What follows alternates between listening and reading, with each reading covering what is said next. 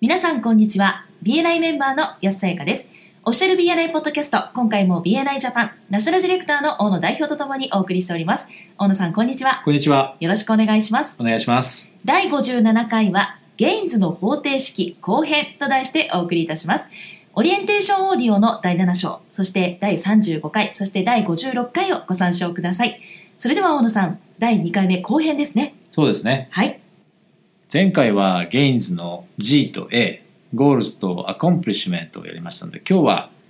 インタレストから始めます。趣味、興味ですね。インタレストのところですね。はいはい。これはなぜ必要なのか。はいこれはですね、えーこれをお互いに知ることによって、ラポールを築く機会があ持てるっていうことですね。はい例えば仕事をしてない時に何をするのが好きですかとかあるいは情熱を持って取り組んでいることそれからやっている時に幸せを感じることみたいなのをですねえー共有できるっていうことで、えー同じ趣味を見つけたりとかはいえー距離がぐっと縮まったりすることができるわけですよね。そうですねでそこに例えば自分の価値観だったりとかっていうのが反映されていることが少なくないです。はいでヘーゼルさんも自分の最も大事な価値観として貢献っていうのを挙げてます。おー彼女は個人的なことにおいてもビジネス上においてもその貢献っていうことがですねやっぱり反映されてるんだそうです、はいはい、例えばフルーツや野菜をですね庭で育ててそれを料理して友人をもてなすのが好きなんていうのでね、はいそういったあの貢献の精神が趣味の世界にも反映されてるっていう人がいたりするしますよね。あーそうですねはいはいで自分がですねどんなことに情熱を持っているのかっていうのを他の人たちと、ね、シェアをするっていうことが、えーその人との距離をですねぐっと縮める機会になるということです、はいえー次のネットワークですねどんな人脈とつながっているかで私があなたをつなげられるネットワークはこういうものがありますよっていう意味ですけども例えば、えー全国レベルの PTA メンバーをやってますとかですねはいはい、学一つの学校だけじゃなくて全国規模の PTA のネットワークの役員をやってるなんていうのはわかなりの人脈になりますよーねそ。うですね、はい、でもし BNI だけが私の人脈っていう人がそんなメンバーの人がいたらですねはいおそらくその人はあまりチャプターに価値をもたらすことができていないんじゃないかと思うんですねはい人脈としての。はいので個人的なネットワークでも仕事上のネットワークでもいいんですけれどもえーそういったものをですね BNI 以外に持っているっていうことがえー貢献する上では欠かせないということですね。はいやすさんはいろんな、ね、人脈持ってらっしゃると思うんですがはいそうですねパッと出てくるのはトーストマスターズトーストマスターズで す、はい、あとロロータリークラブとかね JC とかはいライオンズクラブとかいろんな組織がありますそういうところですねつながりを持っているっていうのははいえーそれがそのチャプターへの貢献につながるっていうところですね。そうですねはい、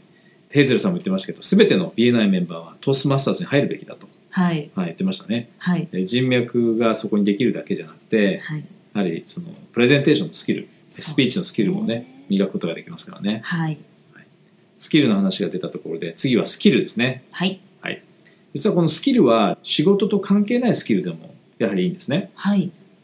でそのヘーゼルさんのスキルは何かっていう話をしてくれましたけどもはい犬の訓練、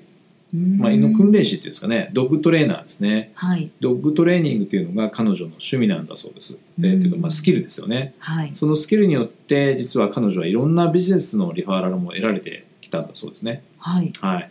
犬がですねよく家具をかじっちゃってですね、はい、ボロボロにしちゃったりすると思うんですけども、あーはいそういうので困ってる友人を見つけたらヘーゼルと話した方がいいわよ相談した方がいいわよっていろいろ、ね、相談してくれたりとかするんだそうです。それが仕事につながったりするきっかけをですね生むんだそうですね。なるほどはい、あと彼女の知り合いの不動産仲介の人がですね、えー趣味がなんとシュガークリームパイっていうんですかね、はそのいパイのあの甘いパイの一種なんだと思うんですけどもそれを焼くことなんだそうです、へえまあおばあさんからえー引き継いだパイ作りっていうんですかねはいパイの焼き方っていうのを通じてですねいろんな人にそのパイを配ってるんだそうなんですけども、はいでお客様ですねその不動産の売買ををしてくれたお客様にはいえーお礼としてそのパイを焼いて差し上げるんだそうですうーんだからヘーゼルさんがですね私にもパイをちょうだいって言うとはい不動産をちゃんと買うなり売るなりしてくださいみたい な言われてしまうんですよ、なるほどはい、でも、はいそのパイ欲しいがゆえに不動産を買う時売る時は彼にお願いするんだなんていう人も熱烈なファンもですね、はい、不動産のファンじゃなくてはいえ彼のパイに対するそのファンですよね、はい、はい、それが仕事につながってるなんてこともあるそうですえ。ー、付加価値ですねまさにそうですね、はいではそろそろ終わりに近づいてまいりましたが大野さんからメンバーの皆さんへメッセージはありますかそうですね。ぜひ皆さんにやっていただきたいこと。これはですね、まずゲインズの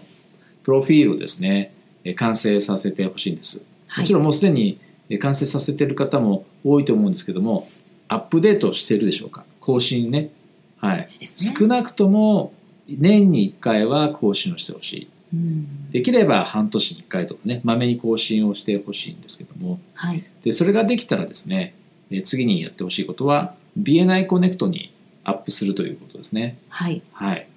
であのこのポッドキャストを聞いてくださってる皆さんはリーダーの人たちだと思うんです、はえいーチャプターのおメンバーの方たちの模範になる人たちだと思うのでぜひ皆さんがですねまず行動していただいて、えー、BNI コネクトにゲインズプロフィールをですね、えーアップデートしていただくといいと思いますはいでそしてぜひ正しくですね効果的なワントゥーワンの方法を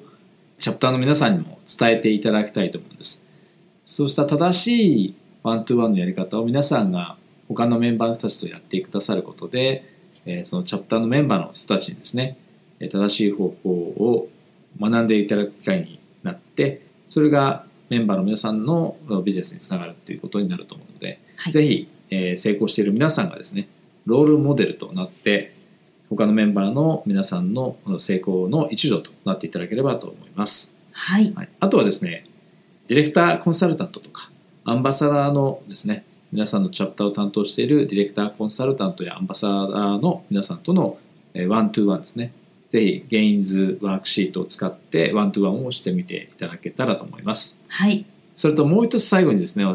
えーヘイゼルさんが言っていたアドバイスがありますけれどもはい一度のワントゥワンで全てのゲインズのですね要素をカバーできなくてもいいんだそうですああはいはいで例えば最初のゲインズを使ったワントゥワンにおいては、まあ、目標しか、ね、お互いにカバーできないかもしれません1時間ぐらいでねはいでであればそれはそれで終わってしまっていいんだそうです、はいで2回目にやるときに今度は、えーアコンプリッシュメントだったり次のインタレストに、えー進んでその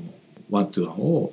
掘り下げていくという作業をすればいいとはいういふうに言ってますね、あの繰り返しやることで一歩ずつ進めていくそして、えー信頼関係を作っていくというふうにお話ししてくれましたなるほど。大事ですね。繰り返し行っていくっていうことがよりビジネスの成功にもつながっていくということですね。そうですねはい、はいありがとうございましあた。りがとうございました今回も BNI ジャパンナショナルディレクターの大野代表と私 BNI メンバーの安さやかでお送りいたしました。次回もオフィシャル BNI ポッドキャストでお会いしましょう。See you next week!